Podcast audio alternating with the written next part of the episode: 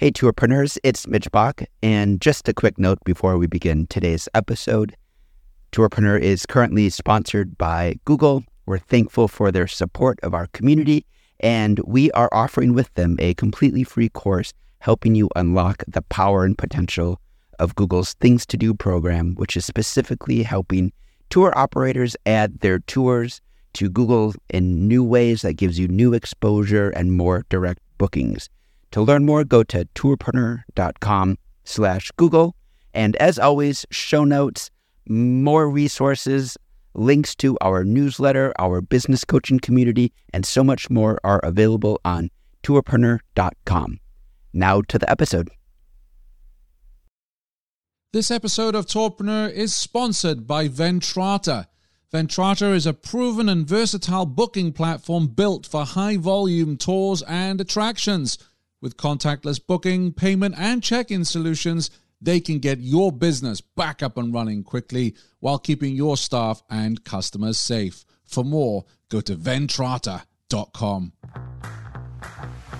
Welcome to the Tourpreneur Podcast. Travel industry veteran Shane Whaley will take you on a journey with fellow tourpreneurs, sharing their tips, ideas, insights, and success stories to inspire you to make your tour business the best it can be. And now, here is your host, Shane Whaley. On episode 131 of the Tourpreneur Podcast, our guest gives us a perspective of running his tour company in a smaller market one that he says has been economically depressed for many years, but is now beginning to be revitalized. He also shares with us the perspective of starting a non profit tour company and the benefits and drawbacks of non profit versus for profit models. This is Tourpreneur, episode 131. And welcome to episode 131 of the Tourpreneur podcast. We're joined today by Marc Moscato of Buffalo Bike Tours. How are you, Marc? Oh, I'm doing fine. I'm doing fine. Thanks for having me. It's a real pleasure. I got turned on to your show from tour operator in Toronto around episode number 20, and it's definitely been an inspiration, especially in this past year when it's been a pretty dark and challenging time for tour operators. It really has. And thank you for your support. It means a great deal myself in terms of producing the podcast because I've shared before during the early days of COVID, I was unsure if I should still continue to produce the podcast. I'm like, well, who wants to listen or who wants to share a story of look how great my business is and I'm not taking any tours out. And I discovered the opposite. Their operators like, no, now is when we need to hear from other operators how they're coping, how they're dealing, and how they with the pandemic. With your tour, so Buffalo Bike Tours, I have to say, I read this review on TripAdvisor, and I'd like to start with this if I may. And the guest wrote, This tour is urgently needed for those who love Buffalo and wish to gain deeper understanding into the intersection of food and civil rights. Because this is the important thing for our listeners here is when you first got in touch, I'm like, oh, cool. He does a buffalo wing tour. I'm thinking, yeah, who doesn't like buffalo wings? Even my vegan friends like the buffalo cauliflower wings, right? So, of course, we're all smiling. But then when I looked further into your tours and what you do, there is something far more deeper here than just, hey, go taste these wings. So, how did that all come about? Oh my gosh. Yeah, I started Buffalo Bike Tours in 2018 and started doing a donation based uh, history tour called the B Sides Ride, which is kind of like a social activist history tour. I got to say, when I was younger, I didn't really care for history growing up. And it was my early 20s when I got involved with community activism uh, particularly an organization called the Buffalo Activist Network, where I began to see the connections between, you know, many of our, if you don't know anything about uh, Buffalo, we were once industrial powerhouse. We had more millionaires per capita than anywhere in the world. But unfortunately, by the 1950s, 60s, we're losing about half of our population. So much of our downtown is deserted, and we are a Rust Belt town that's now just being kind of revitalized. But I started doing kind of like these history tours of Buffalo. And after a two or three hour tour, you know, the next logical question was uh, where do we go get lunch? Where do we go get the best chicken wings in town? And so I never kind of set out to do a chicken wing tour, but it just kind of happened that in 2019, I introduced a chicken wing tour and taking people around to these different, you know, wing hotspots in Buffalo. It presented some different challenges. You know, if you ever done a, a food tour, you know, chicken wings are kind of a complicated food. It's not like a croissant where you could just like cut it up and you're in and out. But chicken wings take time, right? Like 20 minutes, sometimes an hour, Wow, as we really? found out on our tours. Wow. How come it's an hour on occasion? You know, many of the best chicken wing places in Buffalo are not necessarily like restaurants. They're more like dive bars Right. where you go after hours to go get the best wings in town, not places that necessarily pride themselves on customer service. So, arranging a food tour with three of those locations proved to be somewhat challenging at times. but yeah, I guess as you were saying, like the more that I kind of like looked into the story, there's a very well known establishment in Buffalo that claims to have invented chicken wings in 1964. The anchor bar, right? Yes, yes. Oh, I only know that because I watched your video. Add that in the show notes. Yeah. Yeah, thank you. Yeah, so there are 30 locations. They're in Times Square. It's a big business now. There's a competing narrative where John Young, he had a chicken wing shop in Buffalo in 1961, three years prior. And then there's all these other kind of like other stories, like in Chinese cuisine, there's recipes going back to around the year 750. It's been a staple of Chinese cuisine. And there's some really interesting overlap between Asian and Black communities. And a lot of that is tied into the redlining, which is kind of like racist housing policy. And, anyways, it made for a really interesting tour. And I reached out to the Young family kind of uh, through happenstance, through a reporter at Channel 7, kind of connected with her family. And I was just like really open. I was like, you know, Lina, this story is really fascinating. How can I help tell this story? And so, you know, she mentioned that she still had actually her dad's recipe. And so, well, anybody could get out their smartphone and like go to the Anchor Bar and find that. Our tour, the Wing Ride, is the only tour in Buffalo where you'll find the original Buffalo Wing, Mumbo Wings, dating back to 1961, that she makes only for our tour groups. So that's a really, you know, special Nice. experience. And it's leading to other projects. We're actually partnering with the Young family and some Black led organizations on uh, creating a mural in honor of John Young. So just trying to bring his story to light through, you know, both kind of like a fun chicken wing tour where we're just sampling kind of this whimsical food, but also um, getting into some of the more serious issues, the intersection of civil Mhm. rights and uh, our culinary traditions. So, what's the response been like to your guests who are going on the tour and, and then learning all this social history as well? Yeah, I think it's been overwhelmingly positive. You know, the t- the reviews, TripAdvisor have been great. You know, one of the top things I think that I've learned in my experience in running tours has been just being clear about expectations. There's been times because of some of the delays where we've only gone to like two locations, or sometimes the itinerary will need to be adjusted for one reason or another. But just being kind of upfront and clear about expectations before we embark on the tour or even just the fact that we are going through some, you know, kind of rough areas, setting that expectations, you know, it's in the copy on our website. We're going to be riding through some areas of disinvestment, but that's really important to kind of the story of the buffalo wing.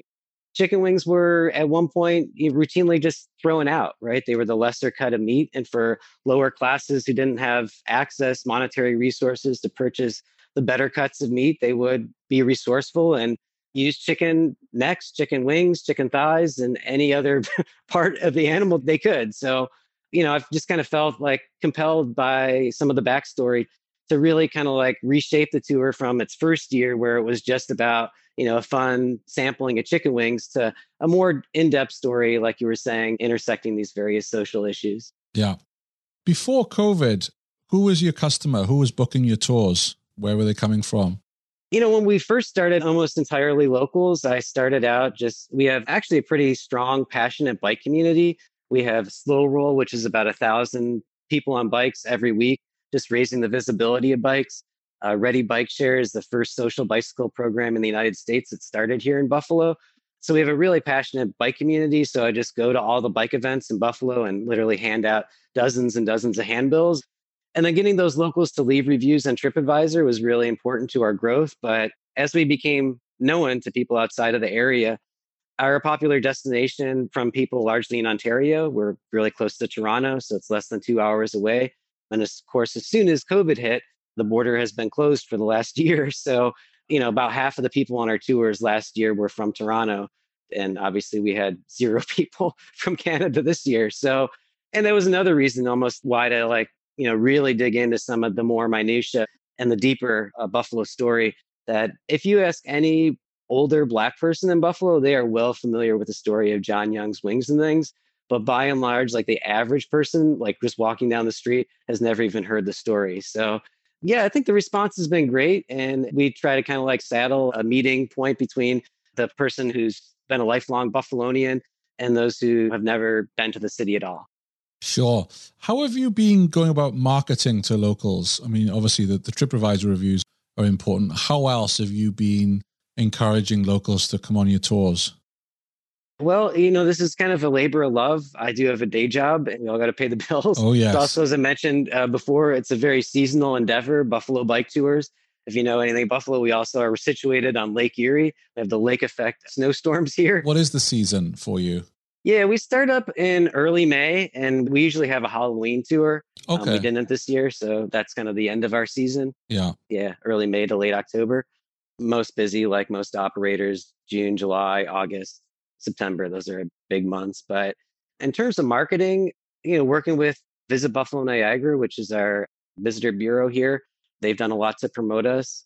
We don't have a ton of capital. So yeah. we've done some Facebook, we've done some Google AdWords campaigns, but a lot of it is kind of like blogs. I've tried to kind of teach myself SEO by just watching YouTube videos. We have a blog. I don't shouldn't say this out loud, but the other two tour operators in Buffalo don't have a blog, so that kind of gives us a little leg up on being discovered by out of towners.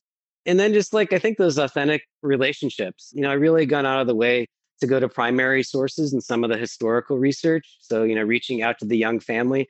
I don't think many tour operators necessarily would go to those like extent and lengths that I did. Like I called literally everybody in the phone book I could find with the last name Young. I wrote people letters. I really kind of like went the extra mile, talked to community historians to finally track down down that family. But I've also reached out to a lot of community-based organizations. So you know, we've done a tour around like gay history or black history in Buffalo. So reaching out to those organizations and say, you know, hey, we're putting this together. What should we be thinking about? Or how can we, you know, even going into it with an open, you know, not necessarily having an agenda, but saying how can we work together to accomplish some of your aims and goals has been important to us, just building it up from the ground up. You mentioned that you use some Facebook ads. How was that experience for you?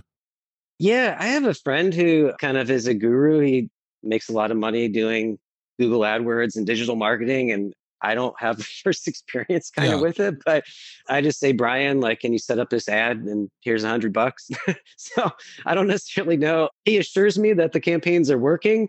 And I have had people come on the tours and say, oh, I saw, you know, I saw the thing on Facebook or I saw the thing on Google AdWords and that, but you know, I can't quantify it or put it into right. really our ROI. Yeah, yeah, yeah. I think we all wish we had a Brian we could call up and help us out because it's uh, not easy Facebook ads, but they are so effective. Especially, I'm hearing more and more from operators who are marketing to locals for locals who aren't aware that that particular tour or activity even exists, and then they're scrolling through Facebook, they see the ad.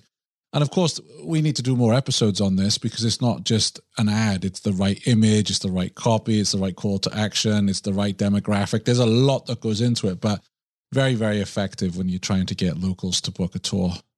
Yeah, well, Sid, the one other thing that kind of comes to mind, just kind of in response to COVID and the local thing, um, we introduced a series of uh, five self-guided tours. Mm-hmm. That's been a topic that's been covered on your show, is like you know, kind of the digital virtual experience. We tried to make some of the is interesting, just working in the space of bikes. Bikes are the thing that kind of blew up I also my other day job is I sell computers. So I, right. somehow I, like my phone was ringing off the hook as soon as COVID happened. computers and bikes were the two things oh, yeah. that everyone needed. Yeah. But yeah, in response to kind of that, we put together a series of self-guided tours and we worked with a popular blog here, Step Out Buffalo, and I guest blogged on their website and we released a different ride each week for five weeks.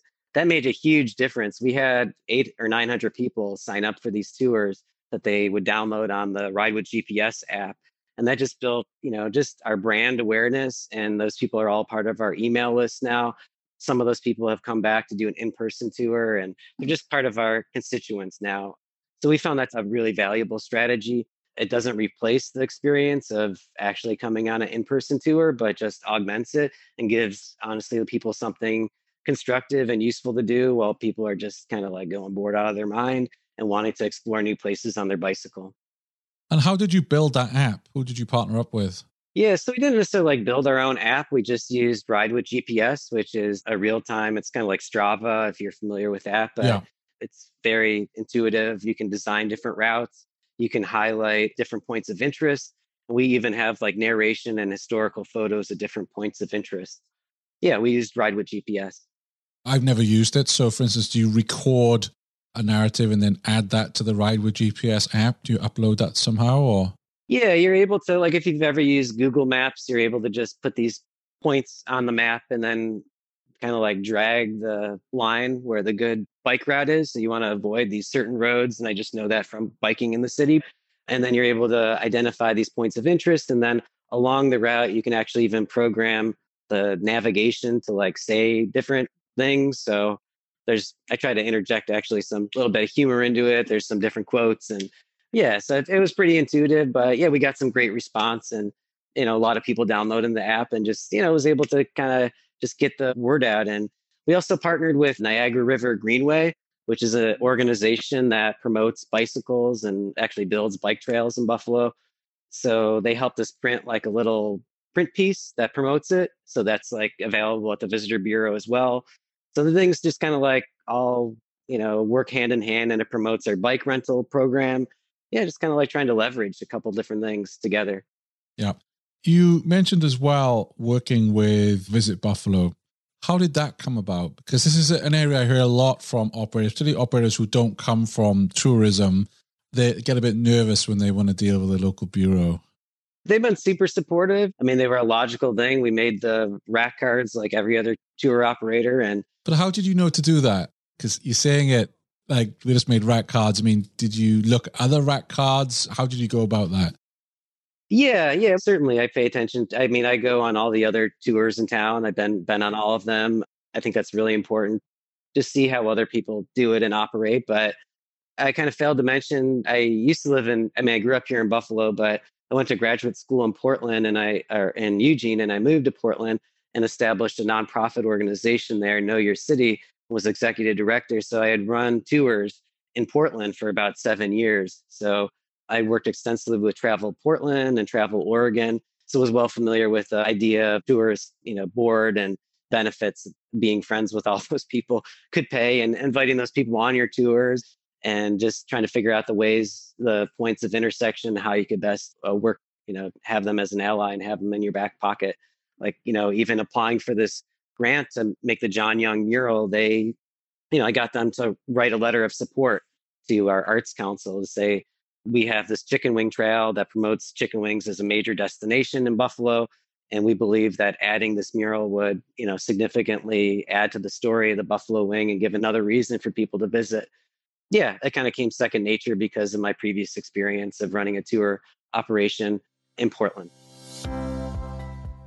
Are you looking to upgrade to a booking platform that will allow you to increase sales, distribute your product more efficiently, and reduce operating costs, then you need to speak to Ventrata. Ventrata is a proven and versatile booking platform built for high volume tours and attractions and is trusted by big bus tours, Historic Tours of America, RATP Group, City Sightseeing, and many more to power all their sales channels globally. They have a comprehensive platform that will allow you to manage and view live sales information from multiple channels in a single dashboard.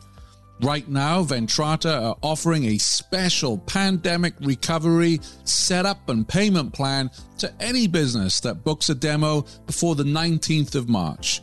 For more, go to ventrata.com forward slash tourpreneur pre COVID, because I also live on the border with Canada here in Vermont. So I haven't been able to go and get good food in Montreal. I miss it. But how did you market it to people in Toronto? How did they find out about your tours?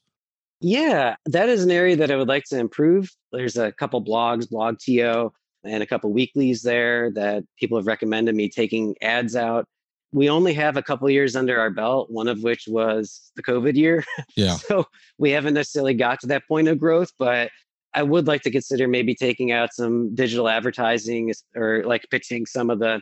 That was an idea to maybe invite some of the blog writers from Toronto to come. Um, we also get a fair amount of people from New York City as well. maybe pitching writers at the New York Times or, or whatnot to come to Buffalo and maybe even, you know, again, working with that Visit Buffalo Niagara to connect a writer up with hotel stay for free. That would just kind of like sweeten the deal for a writer to come to Buffalo, experience our tour, and maybe connect with a couple other different attractions. I've always found that in my experience of doing media and public relations, because I've done a bunch of event type of work, that I try to always put myself in the position of a writer and they get hit up with different requests to write about tourpreneur or whatever it may be. And it's hard to sell them on just writing about your particular thing. But if you can position your story within a larger narrative, like this is a phenomena, buffalo wings. Yeah. Here are four different stories about how it all came to be, or here are four different businesses or organizations that are leading revitalization efforts in Buffalo, building on Buffalo's waterfront, or whatever that may be. If you can situate your story within the story of like perhaps other businesses or other tour operators, you just have a much greater story it's more relevant and of interest to a writer or an audience. A good example of this actually is I'm very grateful now we're going into our third year of Tourpreneur that I get a lot of operators who write to me to come on the show. And I'm grateful and very honored. But obviously, I only do a weekly show. So that's like 50 guests a year. And I can't invite everybody on. But when you wrote to me, there was a hook. You know, obviously, Buffalo Wings, I'm excited about. But you also tied that into, hey, you know, we do tours for civil rights. This is also, I'd like to share the story about running a tour in a smaller market rather than the larger markets we featured in the past. So you got me in with that hook. I said, oh, this will be really interesting because, you know, I love Buffalo Wings, but also connected with civil rights, etc. It's a good tip when our listeners do want to get some kind of press or publicity. You know, what's going to interest that writer? Because most journalists you write to, they have a ton of press release that gets sent into them. They're overworked, underpaid. But if you give them that hook, there's a chance they'll be interested in your story. So make it interesting, is what I would say. For sure, for sure. And that collaborative nature of working with other businesses also leverages and builds partnerships and ties, yeah. make us stronger. Absolutely. I noticed on your website that you were using FareHarbor for your online booking. Yes. How did that come about? Uh, you know, yeah, I just um, researched a couple of the different ticketing providers. They seem to be, you know, the biggest in the game. So, I mean, I think when I first started, I was doing Eventbrite, and that was like super limited, didn't integrate at all yeah, I didn't find that to be super useful. But I think I looked at Peek Pro and FareHarbor, and they were the bigger ones. So I figured more. Yeah, I just figured it was the logical choice. But yeah, I guess I've been pretty happy with it overall. I think the customer service is definitely like their strong suit. They always get back like within 24 hours, it seems like, to anything that we have. I guess they don't have like too many complaints about it. Okay, cool. Are you working with any of the OTAs? Yeah, yeah, we're on TripAdvisor. That's been big for us, although most bookings actually just come through our website. Great. Congratulations. That's that's good. thank you. Thank you. Yeah. Airbnb, we tried listing on there. That was like really frustrating just because like it doesn't integrate with anything and yes. proprietary. And then we were listed on Get Your Guide. I've never sold a ticket through there. However, I will say that their team has been really interested. Like right before COVID, they were interested in coming to Buffalo largely because of Buffalo Bike Tours to develop perhaps Buffalo as a destination.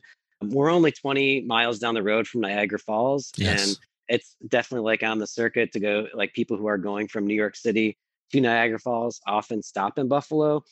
That might be an area that comes about or of more prominence in the near future. Yeah, I feel, and I don't have any inside uh, intelligence on this, but I do feel in 2021 that these bigger OTAs will start spending money on local marketing. So maybe in the past, you know, Get Your Guide, very strong in Europe, strong in New York City, San Francisco, not strong in Vermont, not strong in Buffalo because they've never invested in it, right? Whereas now, if, of course, this all depends on the vaccine and everything, but the predictions are people are going to be traveling locally a lot more and doing more local things. I think the OTAs are going to need to invest in those Google AdWords for those local kind of secondary cities and destinations than they have been in the past. As I say, this is just a prediction. I don't have any data to back that up, just a feeling. Yeah, oh, that's interesting. Yeah, smaller markets for sure. Yeah. That's been interesting too, just like coming from Portland, a bigger city, back to Buffalo. When I moved back, you know, it was kind of incredible to see just people, yeah, embrace it. We were the only people to be doing bike tours people are just, you know, jazzed that there's, you know, another thing going on in Buffalo. It's a great time to be back in Buffalo. As I said, kind of the revitalization. Things are like we've just stopped losing population yeah. since like we've been losing population since basically like 1950 and that's just begun to level out and even like do an uptick in certain areas. So there's definitely new energy in the last 10 years and a lot of that's based around our water. Yeah there's like little pockets of growth in a lot of different areas and it's definitely up and coming. Excellent. I want to talk about the three topics that you want to share in terms of how you grew your business first tip really was to choose your structure carefully. What did you mean by that exactly? Yeah, yeah. So mentioned I had previously founded a tour operator, tour company in Portland, Oregon called Know Your City. And I was the executive director there for about seven years. I don't necessarily have any super regrets about it, but it was definitely a learning experience. I founded it as a nonprofit organization. That's a model that you can see in different cities across the states. In fact, there's two nonprofit operators just here in Buffalo alone. You know, good reasons to become a nonprofit. So over the course of those seven years, we wrote and were awarded like 30 different grants from local and state and regional agencies. And we also were able to get those tax deductible donations. That's why you want to become a 501c3 but you're also governed by this board of directors and it just creates like a lot of tensions that every single nonprofit organization is faced with this from the smallest organization to the largest ones. These volunteers who are on the board are making really high level decisions that are essential to kind of the governance of the structure. It's just a really hard way to do business and after seven years of leadership kind of had a difference with the board in terms of like the vision and where we wanted to go and i wound up leaving the organization and honestly, it was a really hard time in my life. I took on catering jobs, I was temping, and I was faced with the increasing rents that are just becoming a reality in the Pacific Northwest. I was literally like, know about this like tiny house movement that's mm-hmm. happening in various cities, but I was living in basically like a garage paying like $650 for my rent with no running water, trying to just like make it by. And you know, if you're in a creative industry like a tour operator, it, it, was becoming increasingly hard. There was nothing left at the end of the month to, to get ahead and to go on to the next thing. So after a year or so of that and tried things up in Seattle briefly, I came back to Buffalo and in Buffalo, you can buy a house, you know, average house here in Buffalo is a hundred thousand dollars, which is like a quarter of what it is in Portland. So just able to have a much higher quality of life here and circle back to that you know, when I was founding Buffalo Bike Tours, I thought about partnership model as well. Like I wanted to do a for profit, but you're kind of tempted. I don't know how to do everything. I'm good at these particular things, but I need help in these particular areas. So it could be tempting to be like, I want to like partner together with somebody. And, but you have to be really careful about choosing that structure, you know, being really clear about, you know, who's going to be doing what, you know, seeking the legal advice, creating an MOU, it could be really tricky. So I just decided when I did Buffalo Bike Tours, even if I didn't know how to do everything, I was going to learn how to do it and just do everything myself and be an LLC. It's just a lot easier. It's simpler. And I'm able to kind of like control my own destiny because it was a very hard lesson to like found a nonprofit organization, work at it tirelessly for seven years, and then ultimately to kind of lose the vision and ownership of it. What are some of the benefits of an LLC? You know, do whatever you want. Essentially, not have to, you know, answer to board of directors, make your best judgments, and kind of like shoot from the hip a little bit more. You're kind of like gummed up in the some decision making process as a nonprofit organization because you have to like seek approval from the board of directors and a lot of these like higher level things, and it could lead to some tensions and some difficult choices. So yeah, I'm not saying, you know, it could be a useful structure for certain operators and certainly think about it, but when I had that experience in Portland, starting again in Buffalo, that was a lesson learned. And for me personally, my skills and abilities, thought that an LLC was the right choice. Sure. The third learning you wanted to share with us was to be open and responsive in your programming. Could you enlarge on that for us? Yeah, yeah. I guess I kind of alluded to that earlier, but kind of went to these lengths to find the young family. I didn't necessarily have, I just wanted to interview the family and find out more about his story. And in that process of those conversations, I just said, you know, how can I help? How can I help tell this story? How can I help you get the word out about what would you like to see? And that's where the idea to reimagine John Young's recipe and have his wing on our tour that's where that came from. That's where this idea of creating a John Young mural came from. It wasn't like I came in with this idea and said, "Oh, I want to do this." You know, I have a great idea. What do you think of this? I think that's really important to build trust. To start with, like a very small. I'm a white guy who lived in Portland for a while and came back to Buffalo recently, and this is a story that largely, you know, here's a black prominent business owner who had a prominent chicken wing shop three years prior to this Italian couple making chicken wings popular. So I guess I wanted to be mindful of that. And I guess I just wanted to be open to kind of where those conversations went. And that's the same approach that I tried to take when building my other tours, just being open and seeing how we can best be an ally to community based organizations here in town. Sure. And you were saying uh, earlier on in our conversation that some of the places you stop off at on the wing tour in particular are dive bars and not kind of formal restaurants. So talk us through what it was like when you pitched up there to say, hey, do you want to be part of my tour? What was the reaction like? Yeah, people never heard of that. I just said we were the first people to do bike tours in the city. We were also the first people really to do food tours in the city. People were not familiar with this concept. We are a smaller community here in Buffalo. People look like I was like from another planet. And um, yeah, especially you're going into like some seedy bar, you know, and it's like, yeah, I want to like bring people here to like sample your chicken wings. it's kind of like the opposite of some like, you know, the high end, like we're going to sample this gourmet food. We tried a lot of places. Some of them stuck, most of them didn't. and the ones that stuck, had, you know, were really interested in what we were doing. And those are relationships that we have to this day. So, yeah, you know, sometimes you just got to put yourself out there, put yourself in an uncomfortable position. Your third tip self care and self preservation is important. How are you caring for yourself? How are you preserving yourself? How are you protecting your mental health? How are you coping? Oh my God, it's a good question. Yeah, I just think like all things in balance. I think when I was in Portland trying to do this nonprofit, you know, there were certain times, certain months where I was just kind of like scraping by, you know, trying to live this creative life and compromising some quality of life issues, honestly. You know, coming back to Buffalo was a big part of that, lowering my overall expenses. But then just honestly, like I have a day job that's not the most exciting or glamorous thing selling computers, refurbished computers, but it is good work and it provides me with like the stability that I need to pursue this passion project. And eventually, hopefully, that will become my full time endeavor and creative, you know, pursuit. But in the meantime, you know, having that job is like actually really important to just me keeping sane and having the financial stability to do things like, hey, I'm going to spend a couple hundred dollars on, you know, making these rack cards or, you know, doing this advertising. I don't have to like worry about being so hand to mouth. We have a lot of listeners who write to me who made the same decision. They've gone back to work. Yeah. Especially during this time of yeah. COVID, right? Absolutely. You can't just keep slogging and trying if it's not working. Yeah, absolutely. So we have listeners who've done that. We have other listeners who basically said, if it wasn't for my spouse, you know, I couldn't run the business. And of course, that brings a lot of pressure at home as well. And, you know, one of my frustrations social media is a great tool, but sadly, most of us just post the highlight reel.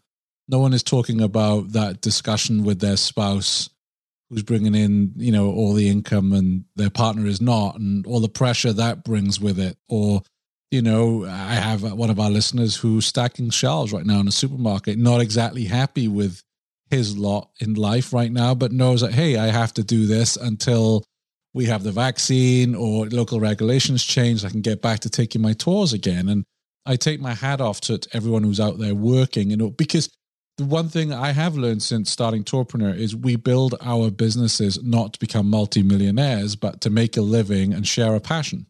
So many people in the world are not that lucky to be able to work in a job that is their passion. Absolutely. That certainly resonates with me. Yeah. It resonates with nearly every single tour operator that, that I speak to. And that's why, you know, someone I know is out stacking shelves, for instance, is because, uh, yeah, I just need to keep some money coming in so that I'm ready when things open up again to lead my business. Or, you know, making those big decisions. Hey, I, you know, like Peter Syme, for instance, who's regular listener to the show, he had to close his international business down because he knew nobody could fly or were going to fly, focused on his local. And his passion is definitely his international business, but these are the decisions that we have to make. Otherwise, honestly, every industry is kind of going through that right now. I mean, the place that I work at and my day job is going through that. My job has changed like six different times over the course of the last year, literally like my job description. But I think everyone's learning, you know, the big words I think this year are fluid and flexible. And what's the other one? Pivot. Um, pivot. Yeah. Pivoting. so, um, yeah, the more that you can do that, the more that you're going to set yourself up for success. Like just these self-guided tours and that has been huge. And, and hopefully, you know, when things, I believe that things, you know, a year from now will look a lot different. And that's going to set us up for success when things do open up. But you have flagged up a really important point here that sometimes we think it is just us. We think, yeah, poor tour travel industry, it's a bad way. But everyone's having their own battles. This morning, I spoke to a, a guy who runs a gym here in Vermont. I mean, he hasn't had his doors open since March. I don't know how he's coping. Another friend of mine I spoke to over the weekend, you know, he lives in Hollywood. He works in movies. Well, they ain't getting made.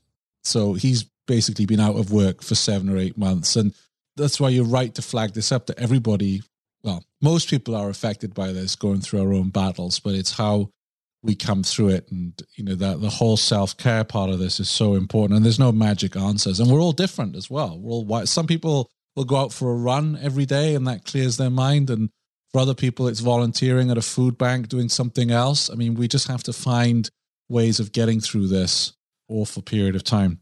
I don't want to end this on that note, but it's important to be real, isn't it? We're all having our battles, and I'm fed up of seeing highlight reels on social media. I get it. I know why we do it.